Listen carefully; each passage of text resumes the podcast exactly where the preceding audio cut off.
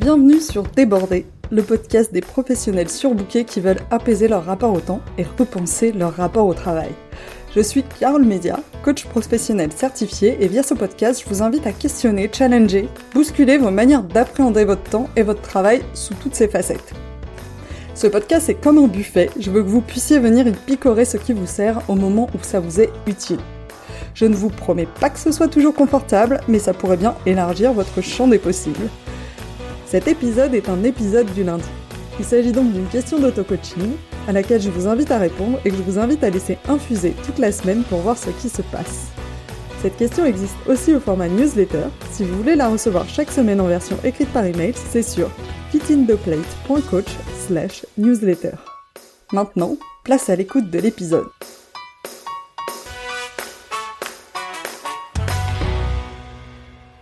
Bonjour à tous on démarre avec le sujet du jour qui est euh, complètement dans la lignée de celui de la semaine dernière, sur comment aller à l'essentiel. Et plus exactement, comment être au bon endroit, au bon moment, au bon niveau. Parce que c'est ça qui importe au final. Pas qu'on dise oui à tout, pas qu'on soit toujours sur tous les fronts, pas qu'on fasse euh, jamais euh, aucun faux pas, aucun impair dans ce qu'on fait. Quand on cherche à tout faire, et notamment à tout faire parfaitement, on cherche à se rassurer, euh, se dire que on pourra rien nous reprocher, se dire que on continuera à reconnaître notre travail, à nous faire progresser, à nous filer euh, les, beaux projets, les gros projets euh, dans notre environnement. Et tout faire parfaitement, en fait, ça marche plutôt bien pour se rassurer.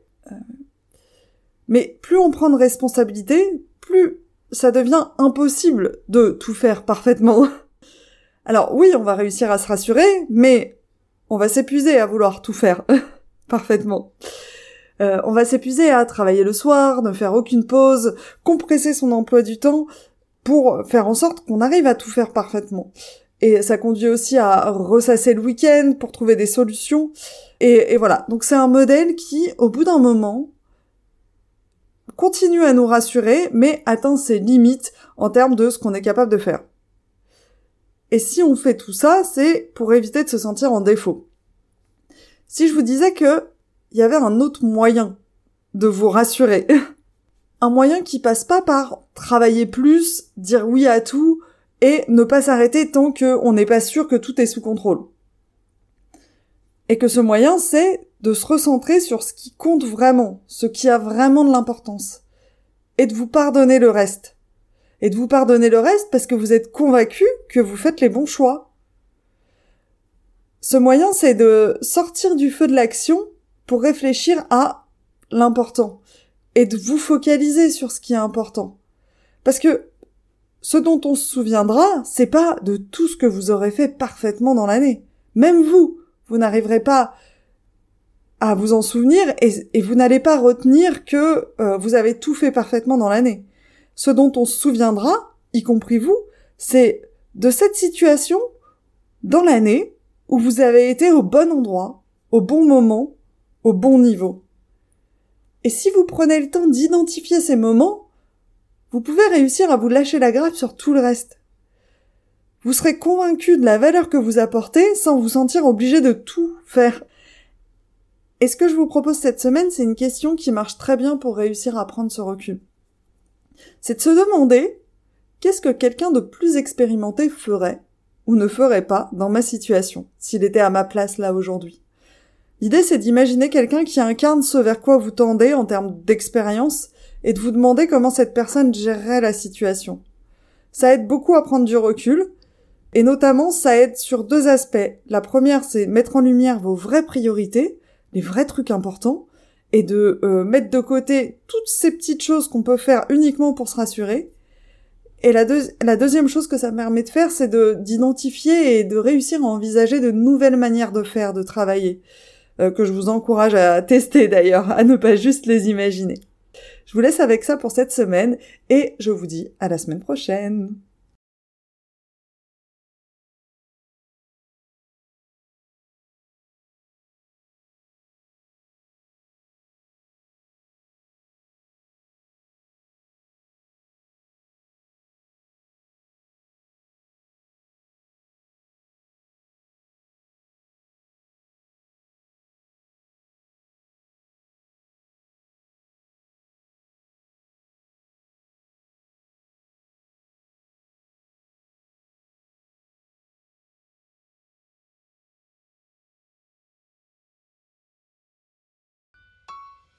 Je vous remercie d'avoir écouté cet épisode jusqu'au bout.